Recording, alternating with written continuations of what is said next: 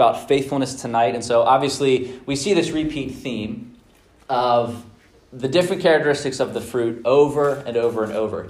Um, we, we already talked about self control, this idea that the things you do do things to you, um, and, and the self is the enemy. We want to let go of ourselves and hang on to Christ.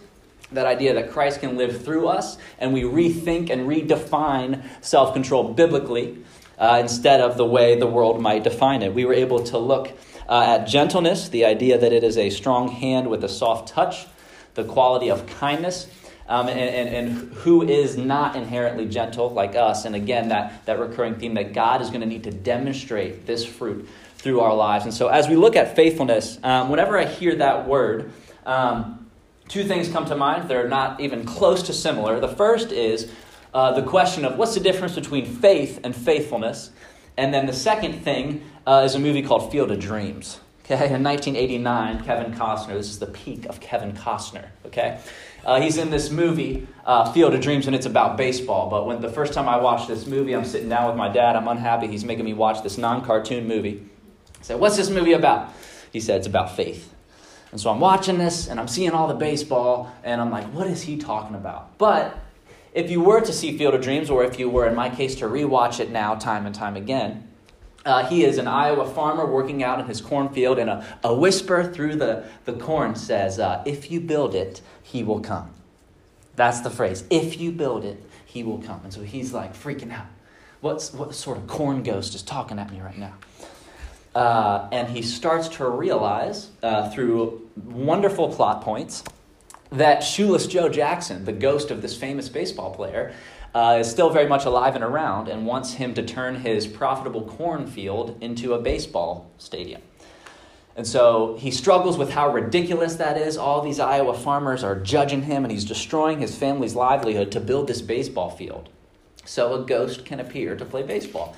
Uh, the movie embraces it as being that silly, which is great. Um, and so as you watch this movie, you start to see his wife get on board with this idea and the idea of them having faith that what what they're being called to do is not only going to come to fruition, but they're going to actually be blessed by it. And so there's a wonderful, happy baseball ending, right? But that, that phrase of if you build it, he will come, talking about taking that step of faith and what that action looks like.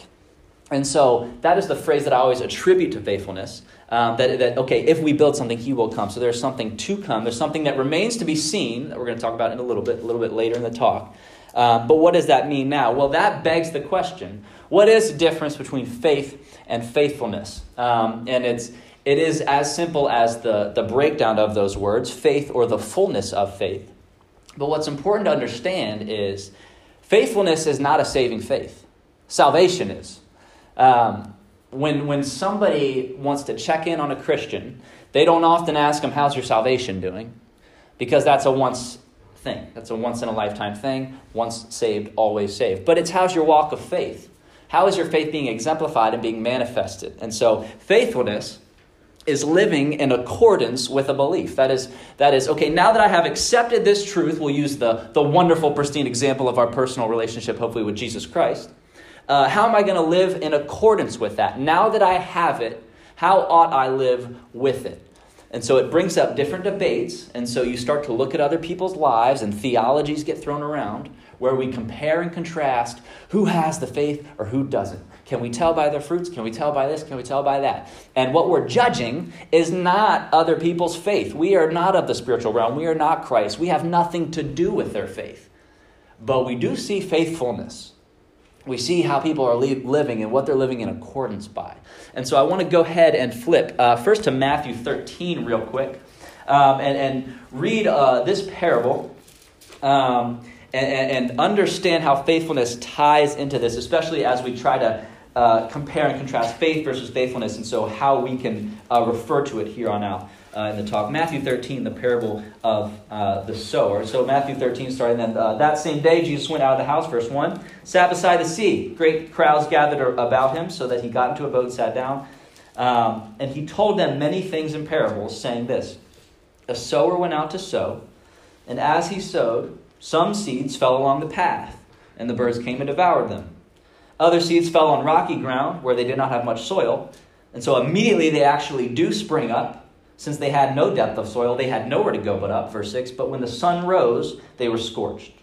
And since they had no root, they withered away. Other seeds fell among thorns, and the thorns grew up and choked them. Other seeds fell on good soil and produced grain, some a hundred, some sixty, some thirty. He who has ears, let him hear. And so it is at that point in the story uh, that he pauses the explanation of what in the world is this guy talking about. And so there's some dialogue back and forth on uh, Jesus, what are you talking about? And he's saying, You should trust me no matter what I'm talking about. And he's teasing them a little bit. He's, he's working with their brains. And so you move down uh, later on in this passage, the parable of the sower explained, verse 18. Here then, the parable of the sower, he repeats.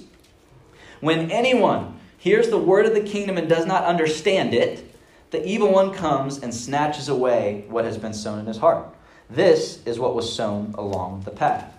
As for what was sown on rocky ground, this is the one who hears the word and immediately receives it with joy, yet has no root in himself, but endures for a while, and when tribulation or persecution arises on account of the word, immediately he falls away. Stop right there. We are not dealing with whether or not that is a seed, whether or not that is faith in Jesus Christ. What we are dealing with is the circumstances in which it's growing the faithfulness? How is the living in accordance? What, what does that actually look like? Because the truth of the matter is, this parable is for Christians, and it's for us to realize wait a second, where am I planted?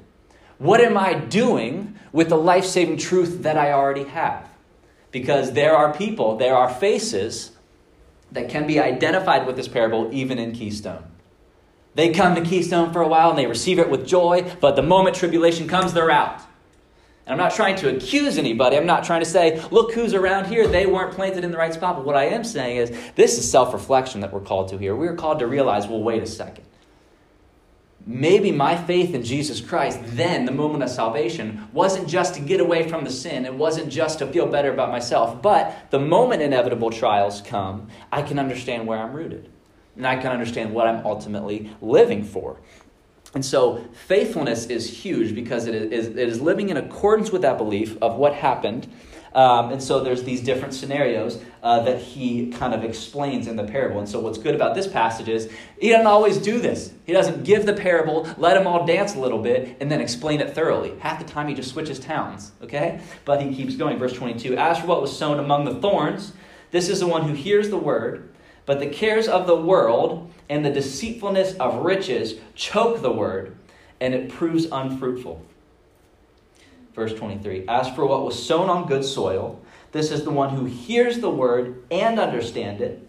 He indeed bears fruit and yields, in one case a hundredfold, in another 60, and another 30. So not only that, but we can't measure each other because he's saying, no, that person might have this fruit, that person might have this fruit. The point is not to judge where people are at spiritually. The point is to say, where am I spiritually?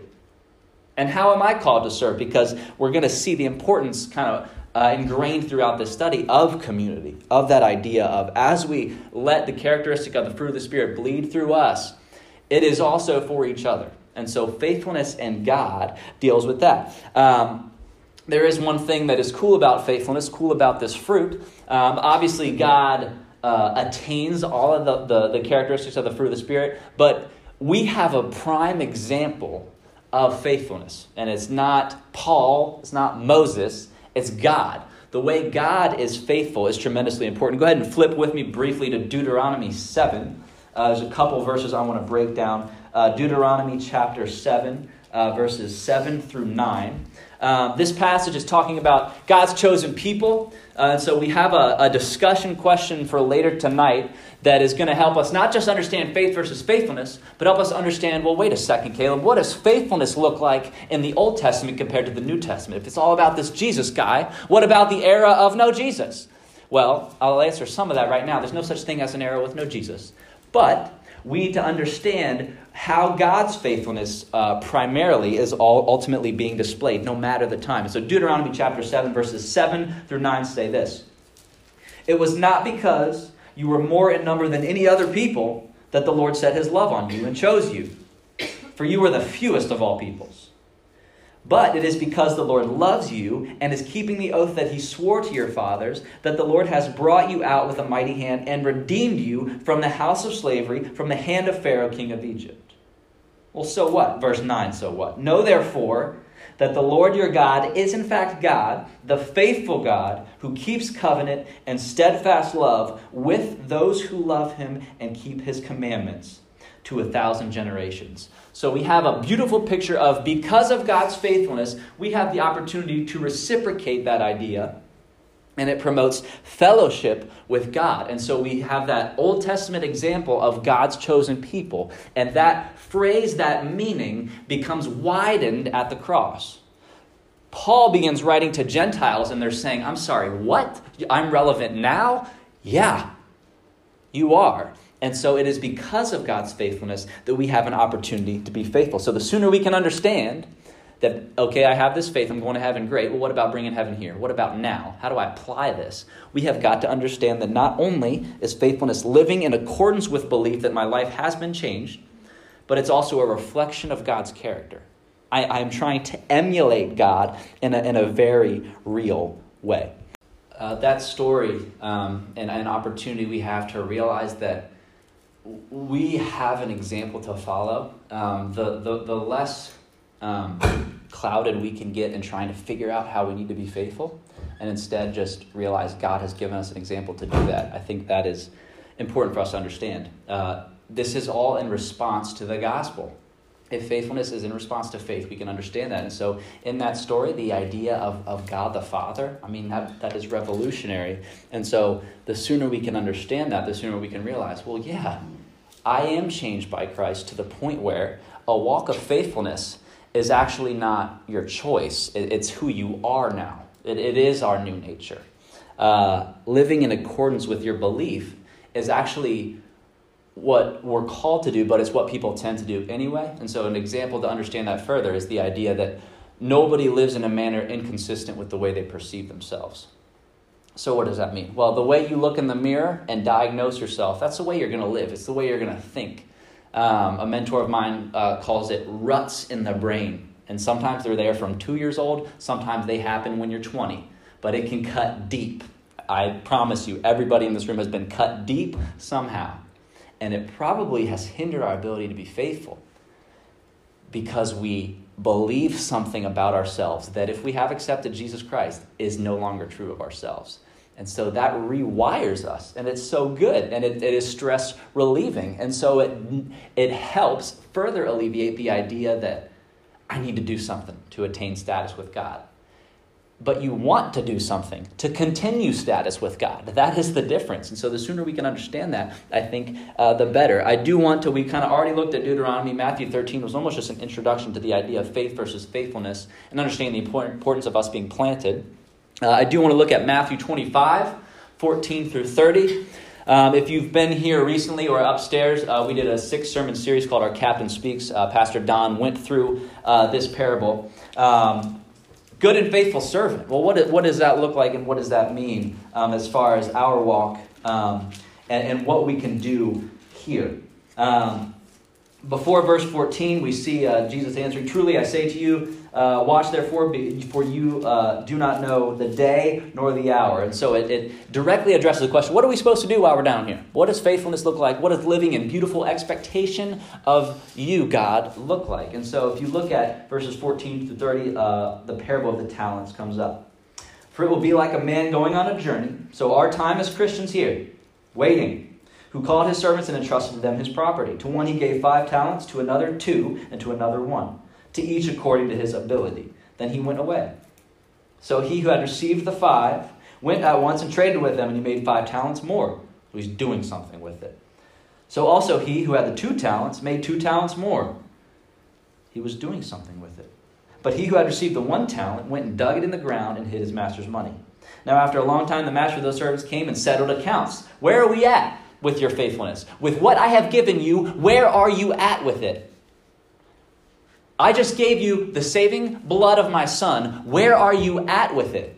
Are you sitting on it? Are you soaking in it? Are you retiring with it? Or are you diversifying your portfolio? Are you investing it? Because there's a stock market of sinners out there that need it just like you did. That is what this parable is saying. Verse 20 And he who had received the five talents came forward to, for this account, bringing five talents more, saying, Master, you delivered to me five talents. Here I have made five talents more. What does his master say? Verse 21 Well done, good and faithful servant. Stop right there. We are not at goodness yet, but we will be next week, okay? The way these tie together, I think, is so incredible. And so he says, You have been faithful over a little, I will set you over much. Enter into the joy of your master. And he also, who had the two talents, came forward, saying, Master, you delivered to me two talents. Here I have made two talents for more. His master said to him, Well done, good and faithful servant. You have been faithful over, over a little. I will set you over much. Enter into the joy of your master. Why is that important? Well, uh, the person who did things with five got the exact same re- response from God that the person who did things with two. So the person with two talents, no matter his comparison or struggle with jealousy or pride or maybe ignorance about the person that might have more talents, he uses what he's been given. Faithfulness is understanding where you're at and understanding where God can be through you.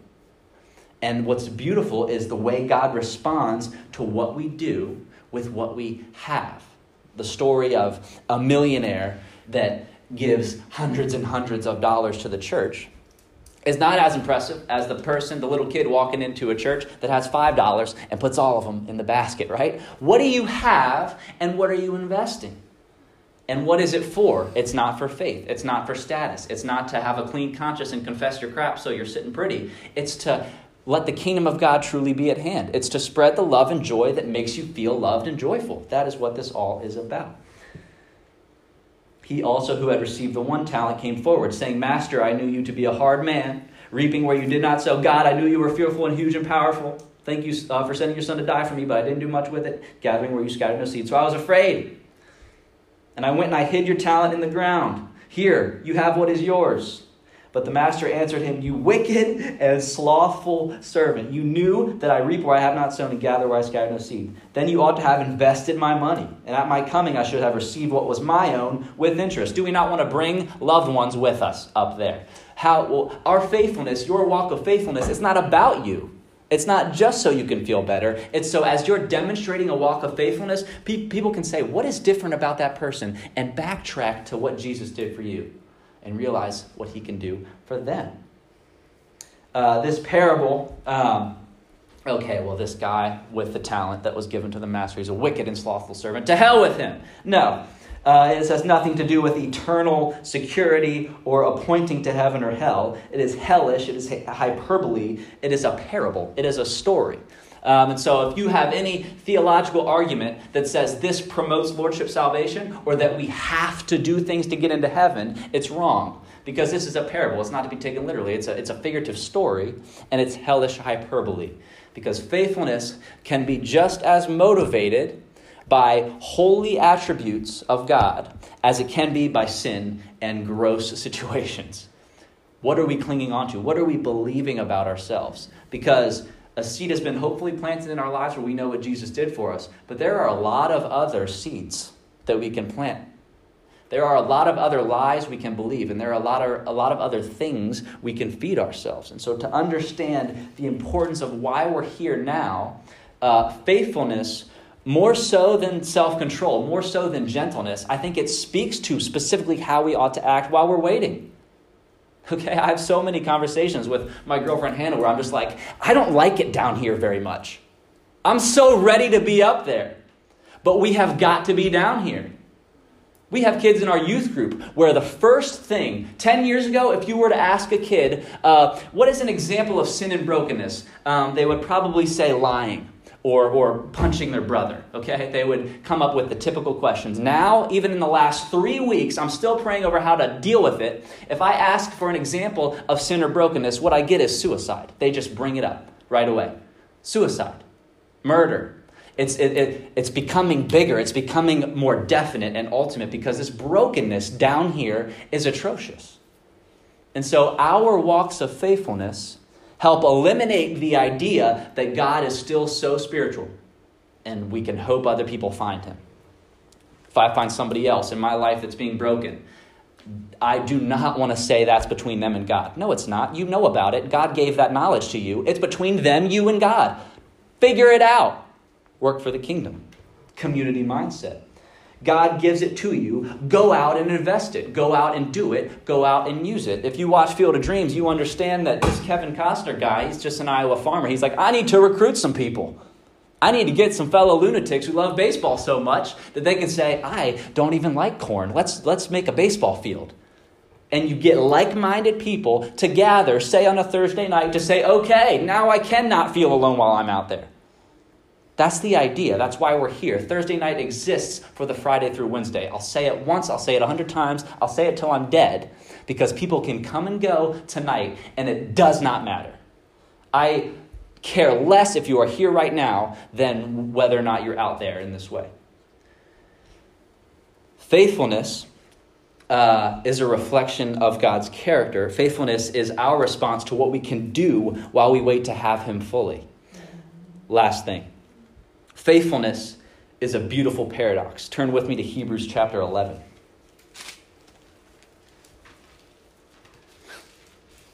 Uh, Hebrews chapter 11, um, I want to memorize it. Gosh.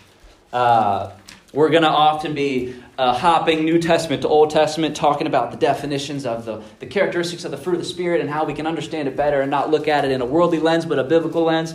Uh, Hebrews 11 gives you so much of the Old Testament. So the heading in my Bible is by faith, that is referring to faithfulness. Uh, what are we doing in response to the belief that we are hopefully living in accordance with? And so, listen to the way that faithfulness is a beautiful paradox, basically meaning it contradicts itself because God is awesome. He is so much bigger and badder than we are, and He has given us an opportunity to tap into something we could by no means create ourselves. Now, faith, verse 1, is the assurance of things hoped for, the conviction of things not seen. For by it the people of old received their commendation. Uh, by verse 3 By faith we understand that the universe was created by the Word of God, so that what is seen was not made out of things that are visible. that is shattering our dictionary, that is shattering our logic, that is shattering our science, because faithfulness is humongous. It's saying God is bigger than any sort of mechanism you can put him in to test him, and any sort of way you can think about how I'm supposed to believe all these other more microscopic things when compared to this God.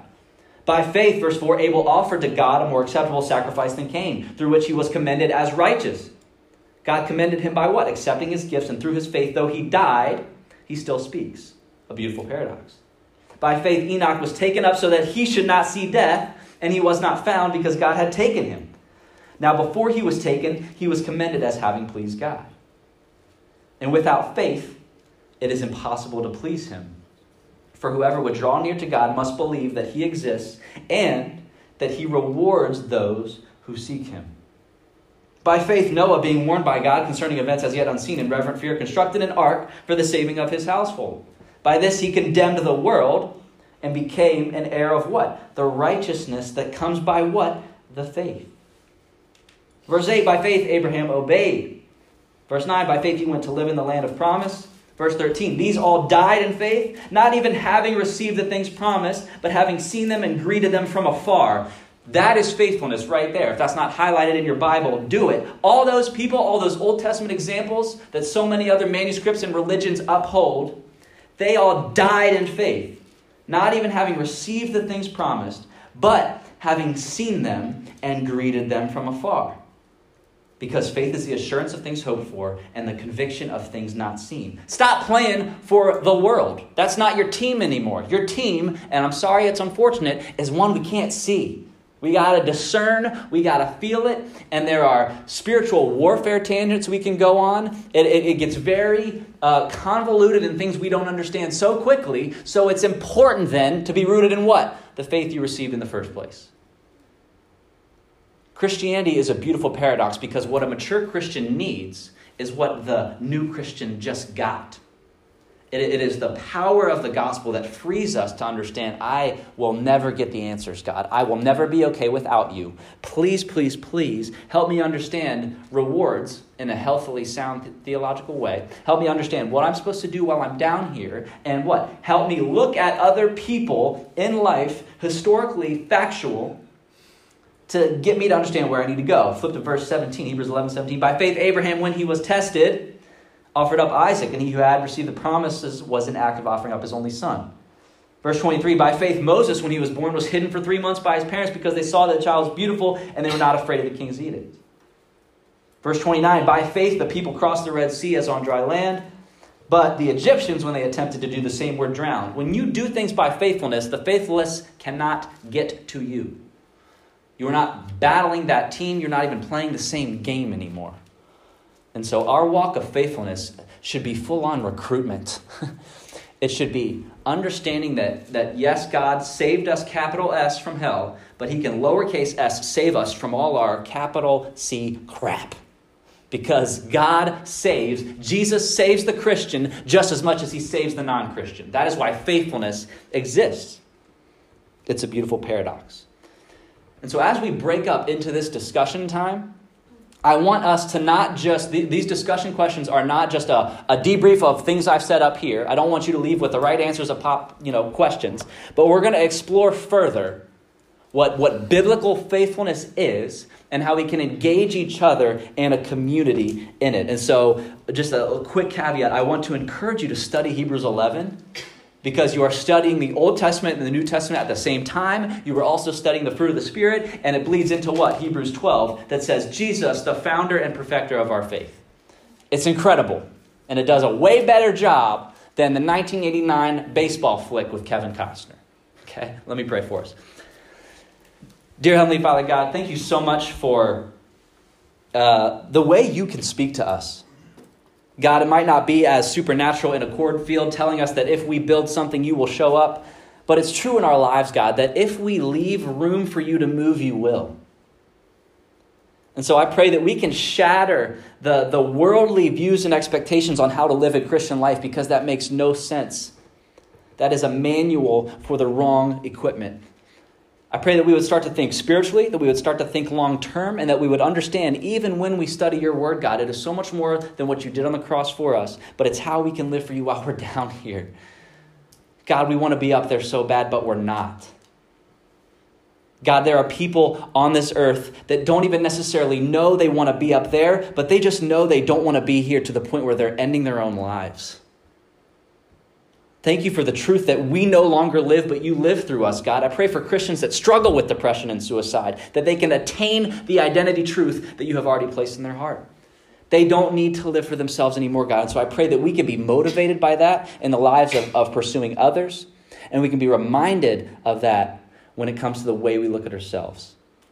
Thank you so much for the beautiful paradox that is faithfulness in your Son. I lift up our discussion time now. I pray all these things in Jesus' name. Amen. So,